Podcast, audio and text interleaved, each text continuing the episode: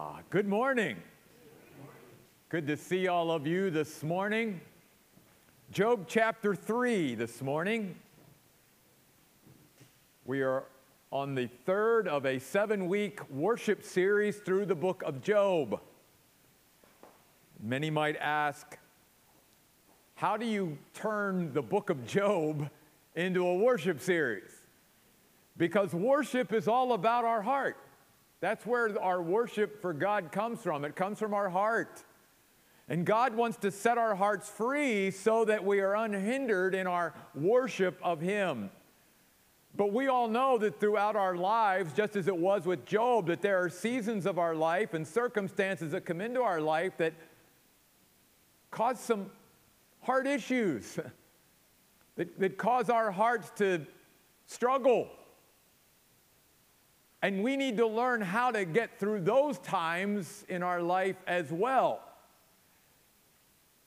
And what we are learning is that through everything, we just need to hold on to God. Even when we're not doing well, we need to hold on to God. In week one, we saw in Job chapter one that the heart of worship would be tested, and it was. Satan basically came to God and said, Well, the reason Job is the person that he is is because he's worshiping you without cost. You've put a hedge of protection around him and you've blessed the work of his hands, and he hasn't had any trials or any real hardship in his life. You take your hand of blessing off of him and you allow bad things to begin to happen to him, even though he's this exceptional follower of yours, and He'll curse you to your face and he'll walk away from you and not look back.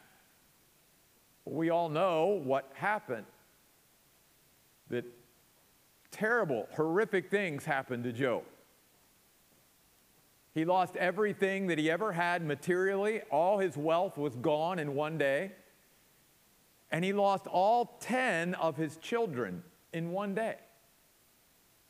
You and I have a hard time probably even absorbing what that loss, what that pain would have been like for Job. And yet, at the end of it all, Job did not curse God and walk away from him. Job said, The Lord gives, the Lord takes away, blessed be the name of the Lord. Even in his pain, even in his brokenness, even when he wasn't okay, he still turned toward God and he held on to God. So last week we saw persistent Satan comes back and says, Well, God, you haven't allowed me to touch him at the deepest level of his own being. Let's take away his own health. Let, let's take him from the mountaintop all the way down to the, to the landfill, which is where Job was, with shards of pottery scraping off the sores on his body, and then he'll curse you and walk away. And we saw again that at the end of chapter 2, though Job was in so much pain and he was hurting and again experiencing all kinds of brokenness, after his wife said, Job, what good has your faith really done you? You just need to curse God and die. That Job said, Shall we receive good from the Lord and not receive things that aren't so good? So Job continued to hold on to the Lord, even though he didn't know why he was going through such a horrific time. Now we come to chapter 3. This may be the most intense chapter, believe it or not, out of all of them, because at the end of chapter 2, we saw where Job's friends came from far countries and sort of sat with him and wept with him and just sort of were there with him for seven whole days, and none of them said a word. But at the end of that seven days, Job began to speak. And all of the hurt and all of the pain just began to roll out of Job. And I want us to go through this chapter today and just see exactly where Job was at for a couple reasons. One, to remind us, and this is very key here, you and I, no matter where we are with God and what we're going on with God, we always need to be honest about our feelings and emotions. We can't hide from God. And it's okay to express to God when we're not okay, even with Him. In fact, many of the things that you're going to see Job dealing with here today, there would be many modern Christians who would say, that could never come out of a Christian's mouth. And I say Christian because Job, to me, was clearly an Old Testament follower of God. He was a person of faith. In fact, God even said, He's exceptional, He's noteworthy. People like Job are rare on the earth. So, Job was not only a follower of God, he was a great follower of God. He was an exemplary follower of God. And yet, Job, dealing with all that he was dealing with, and at this point, by the way, where is God in his pain? Up to this point, Job hasn't heard a word from God. God has absolutely been silent. And so Job begins to speak. And notice in chapter 3, verse 1, in the first 10 verses, the darkness that Job is in. And I want you to feel his darkness today. Because if you and I are honest, there's probably been times in our life where we were in dark places too. Can Christians suffer depression and be in dark places? Absolutely. If Job can experience it, any of us can experience it. And we need to be honest and be able to work through these times with God, which is what Job did. Notice Job opened his mouth in verse 1 and cursed the day he was born. He wished he would have never been born. And notice the darkness here. He says, Let the day on which I was born, verse 3, perish, and the night that said a man has been conceived. Let that day, yeah, let it be darkness, because that's where Job's at right now. He's in a dark place. Let not God on high regard it. Let no light shine on it, verse 4. Verse 5, let darkness and the deepest shadow claim it. Let a cloud settle on it. Let whatever blackens the day terrify it. That night, let darkness seize it. You think Job's in a dark place? Yeah. He's in a really dark place. And yet, he's honest about where he's at. He's not trying to deny that he feels a certain way. He's not trying to hide that he feels a certain way. He's letting it out, and he's letting God hear all of it. He asked in verse 7 that the joy of the day of his birth be taken away.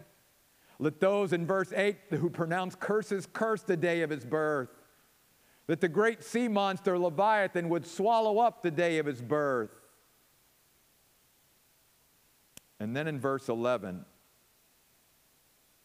he not only curses the day of his birth in verse 1, he wished that he would have died the day he was born.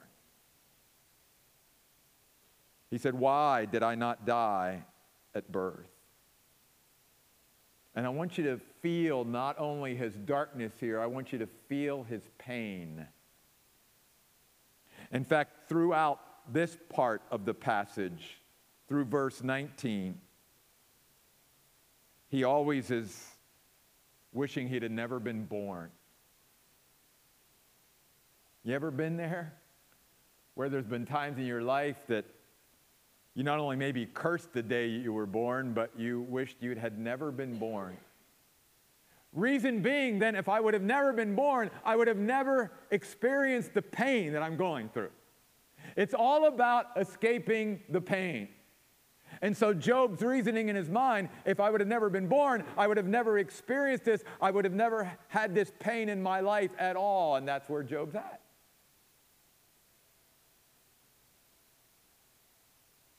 And then in verse 20 down through the rest of the chapter, he basically wishes God would just let him die now. Just take me where I'm at, guy, and just take my life. And by the way, he's not the only person of God that expresses these kinds of words to God. Remember the prophet Elijah? Going through that same darkness and that same depression in his life, he sits there after the prophets of Baal and all of that on Mount Carmel, that great experience, and yet the, the darkness, if you will, the evil, the wickedness that he's dealing with, with Ahab and Jezebel, just won't quit, that just won't give up. And Job says, What good has my life been? Just take my life, God, and let me die. And notice throughout this passage, too, that Job continually is asking the Lord the question, why? The beginning of verse 11, why did I not die at birth? Verse 12, why did the knees welcome me, and why were there two breasts that I might nurse at them? Verse 16, why was I not buried like a stillborn infant? Verse 20, why does God give light to one who's in misery? Verse 23, why is light given to a man whose way is hidden? Why, why, why? And why does Job feel this way? Let me share just a few reasons why. First of all, look at the word at the, uh, in the middle of verse 20. He's in misery right now.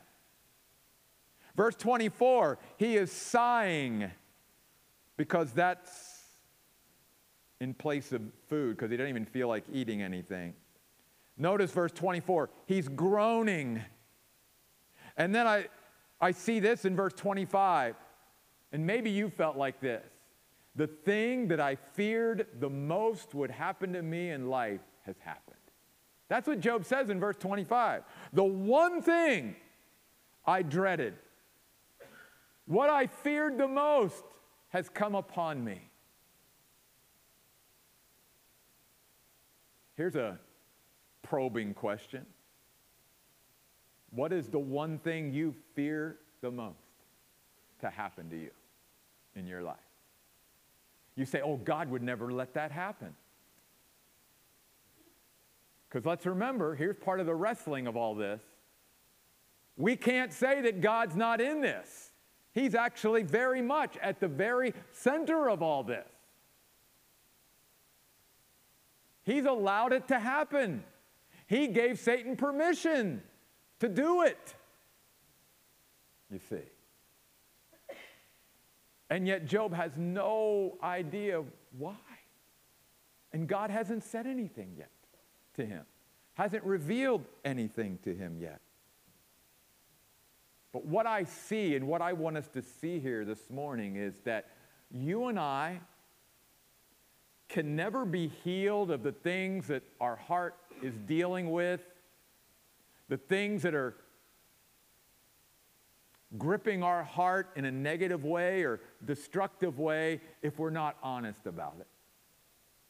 That's where we've got to start. That's where Job started. He didn't try to hide his anger, his frustration, his pain, his darkness. He expressed it and said, God, this is where I am. That's the first thing. And the second thing that I want us to note today is this God is never threatened by Job's questions. In fact, God welcomes them, He, he allows Job to ask all these questions. He allows Job to ask why. In fact, you'll never see in the book of Job at all where God ever condemns Job for his doubt, for his despair. God never does that. God understands our vulnerability and our fragility as human beings, even if we're followers of God. He understands that we struggle with pain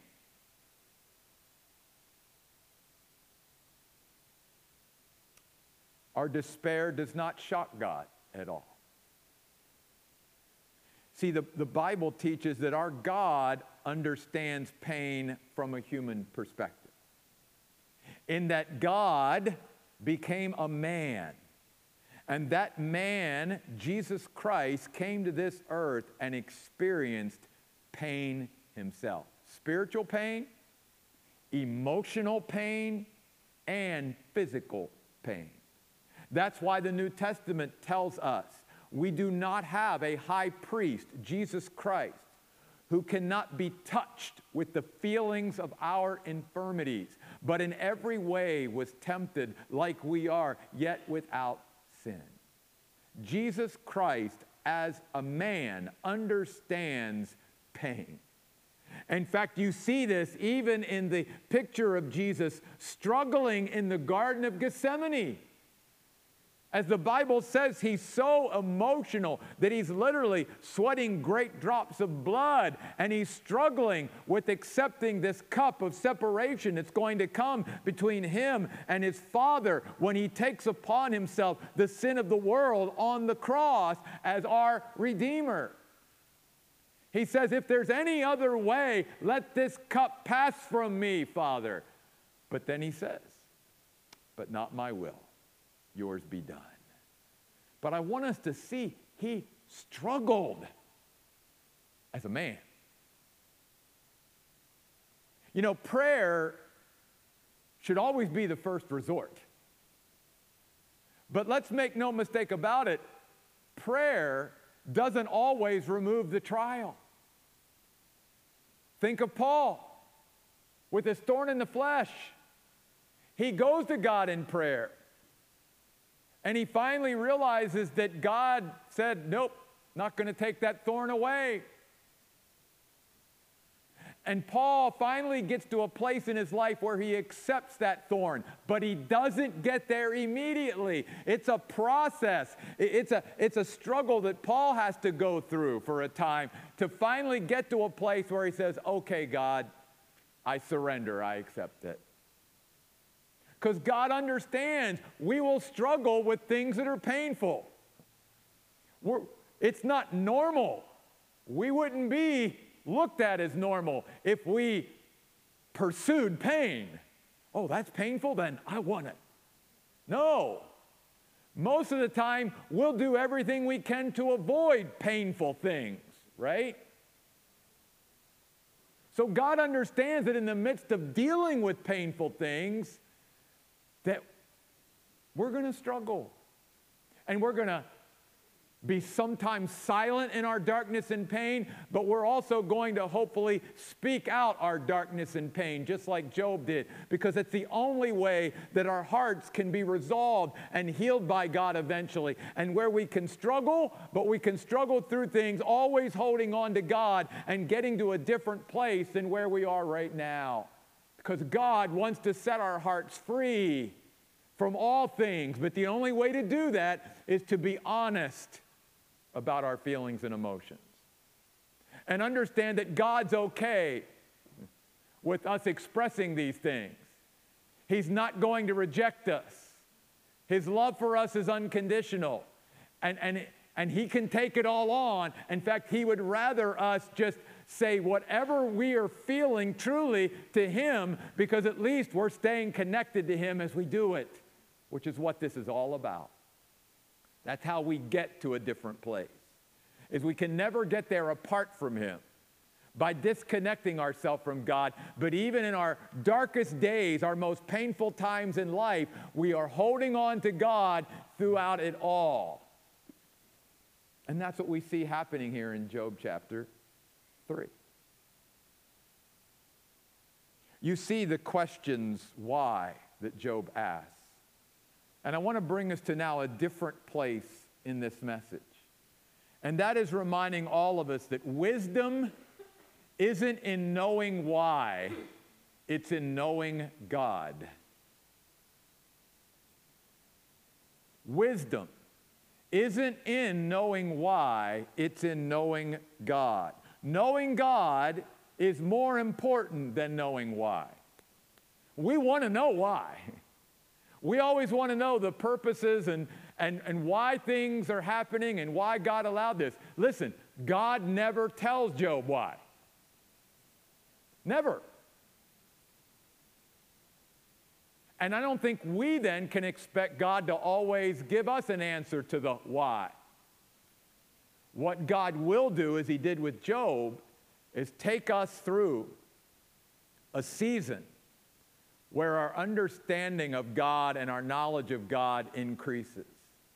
Even though God doesn't tell us why, we get a greater, deeper understanding of Him.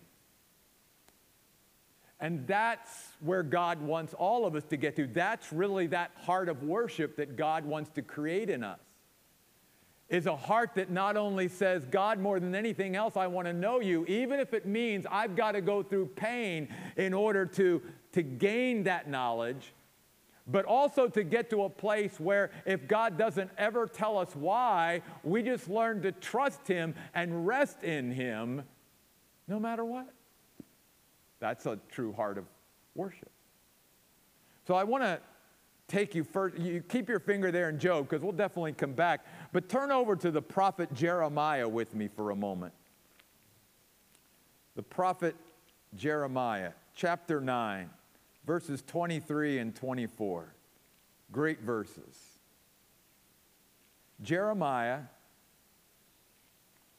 chapter 9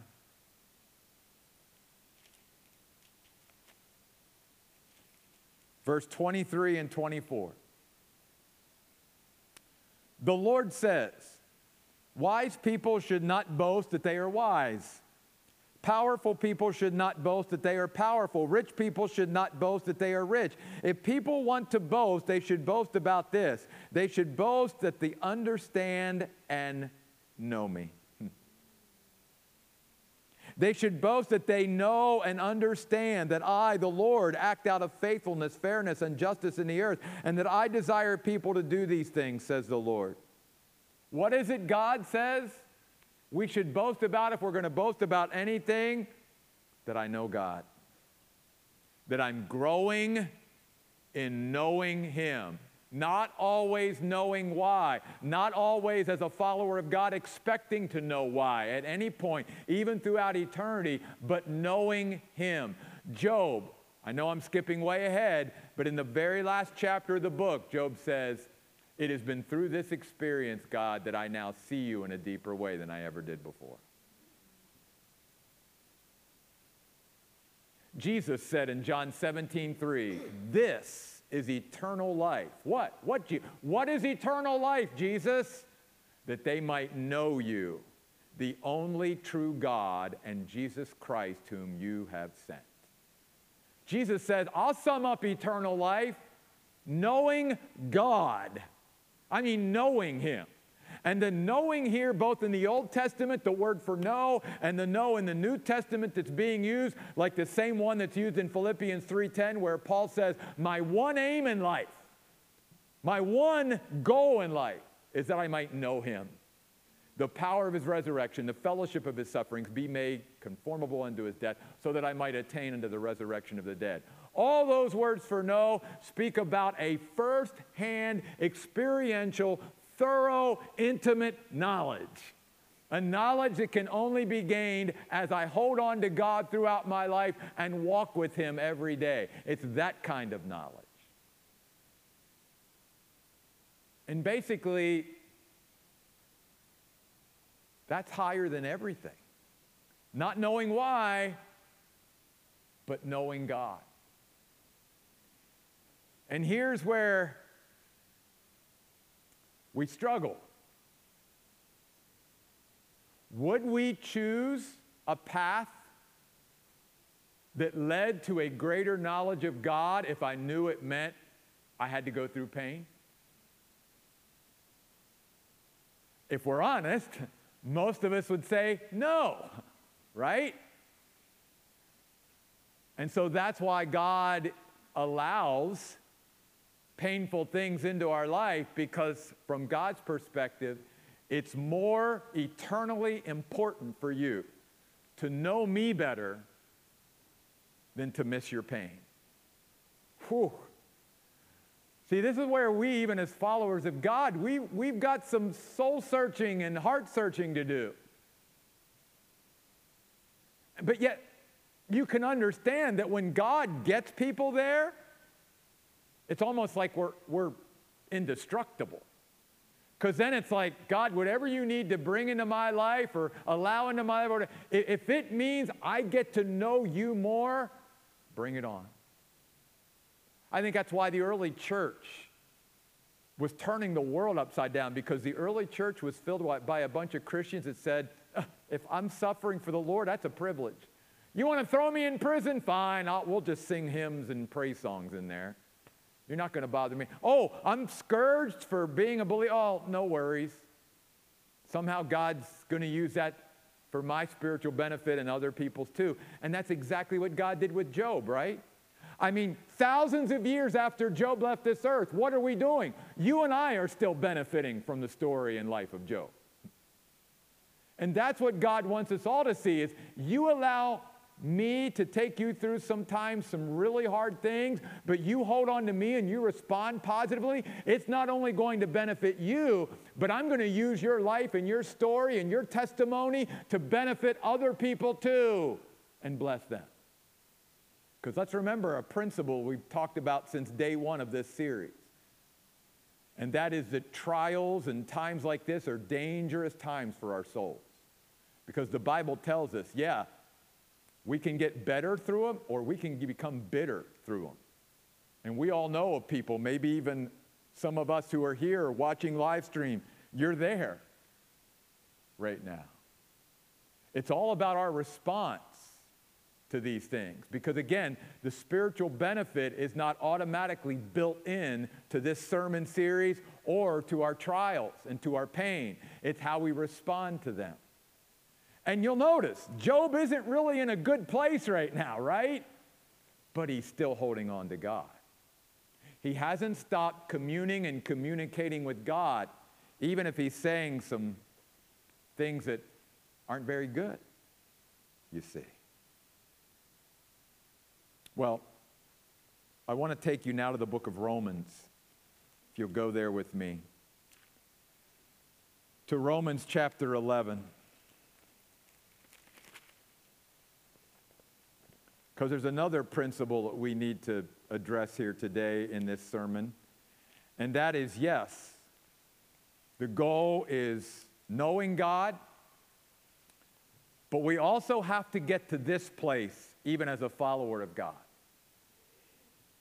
There's still always going to be mystery to God and to the ways of God, no matter how much I know about Him.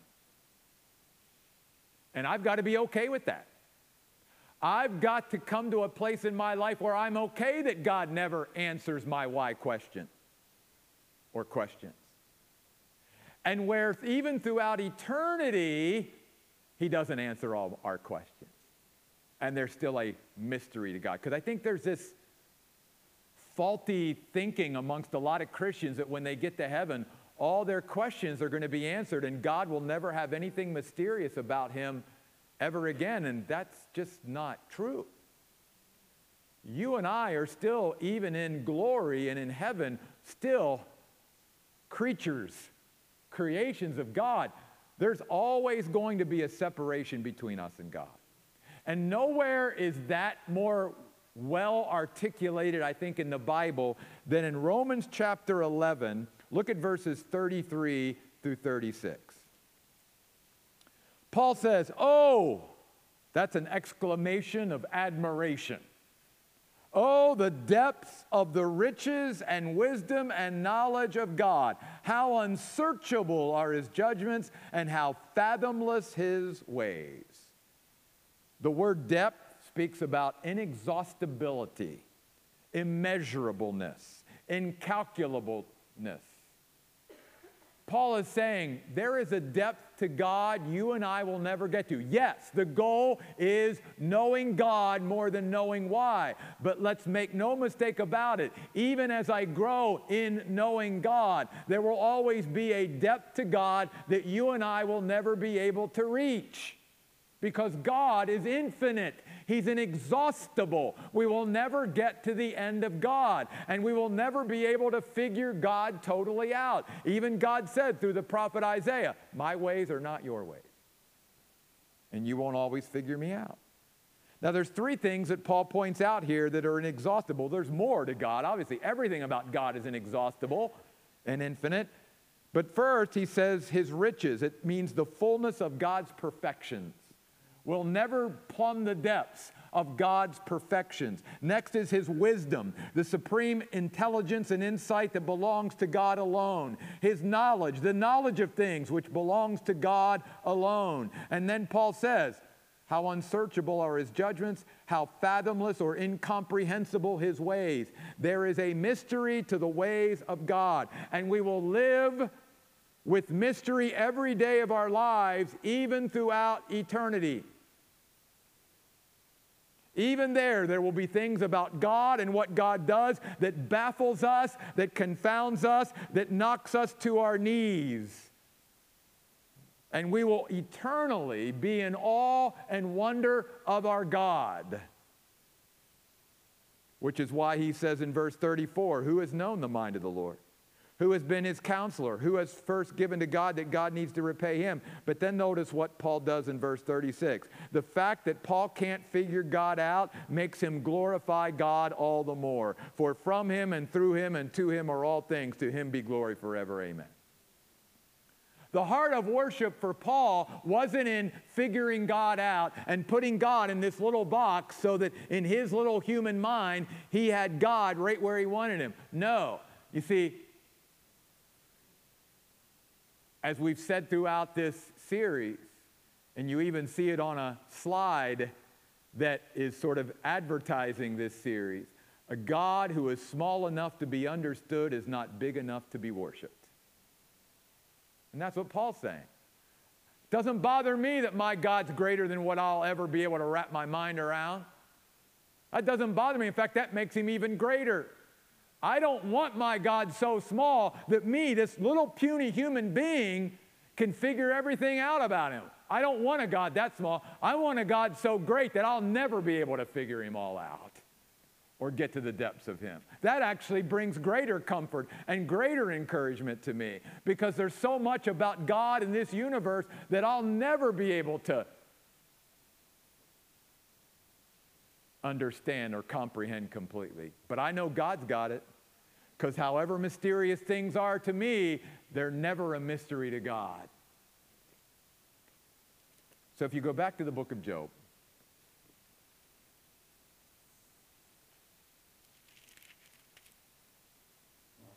notice what Job says in verse 26. He says, I have no ease, no quietness, and right now, no rest. That's where Job's at. And he's being honest before God. No ease, no quietness, no rest. You ever been there in a place in your life where something so consumed your mind and your heart you literally could not rest? It, it just, it played on you continually? That's where Job's at. And if you ever feel like Job, don't give up. Remember, Job came through this dark time. Yes, he was in a dark place right now. And it's okay not to be okay.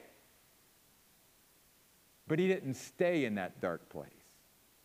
And God lets you and I say things like Job, even if they're not good things to say.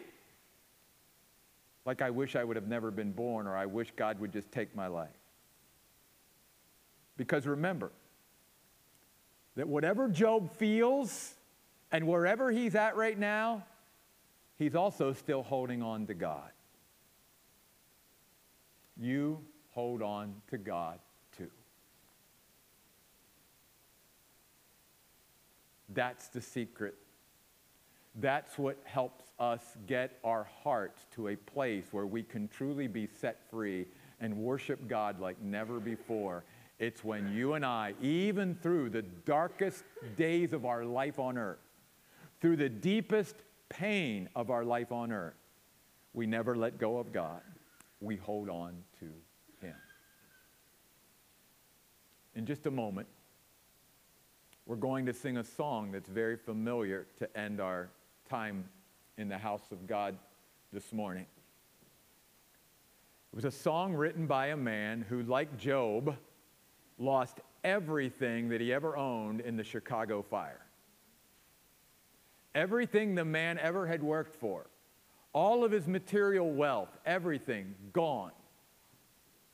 So he sends his wife and four children, four girls, on a boat and ships them back to England, where he has in his mind if we're going to start over, we're not going to start over here. We're going to start over back home there where we've got some family and friends who can help us back there start over again. Obviously, in those days, he didn't hear from his wife for several days, and finally, he gets this telegram from her saved alone. That on the way to England, the ship that his wife and four girls were on collided with another ship, and 200 people perished, including all four of his children.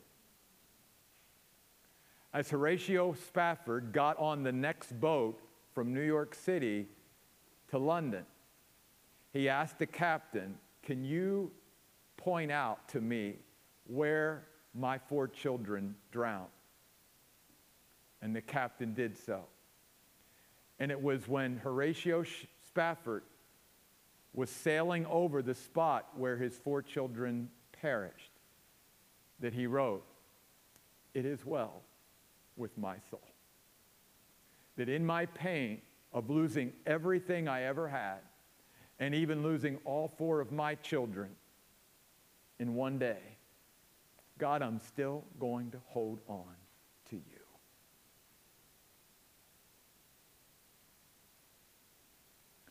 Maybe, honestly, you're not in a place where you can sing that today. That's okay. That's okay. But even in that, would you still be willing to hold on to God? Say, God, I don't feel like singing that today. I'm not in a good place. Okay. Again, God's not threatened by that. God will never condemn you for feeling that way, just as he did Job. But you just keep holding on to him. Because Job got through his darkness, and you will too if you continue to hold on to God. Would you stand with me and let's pray? Father, these are difficult things that we're dealing with in this book. But may we never forget that these aren't just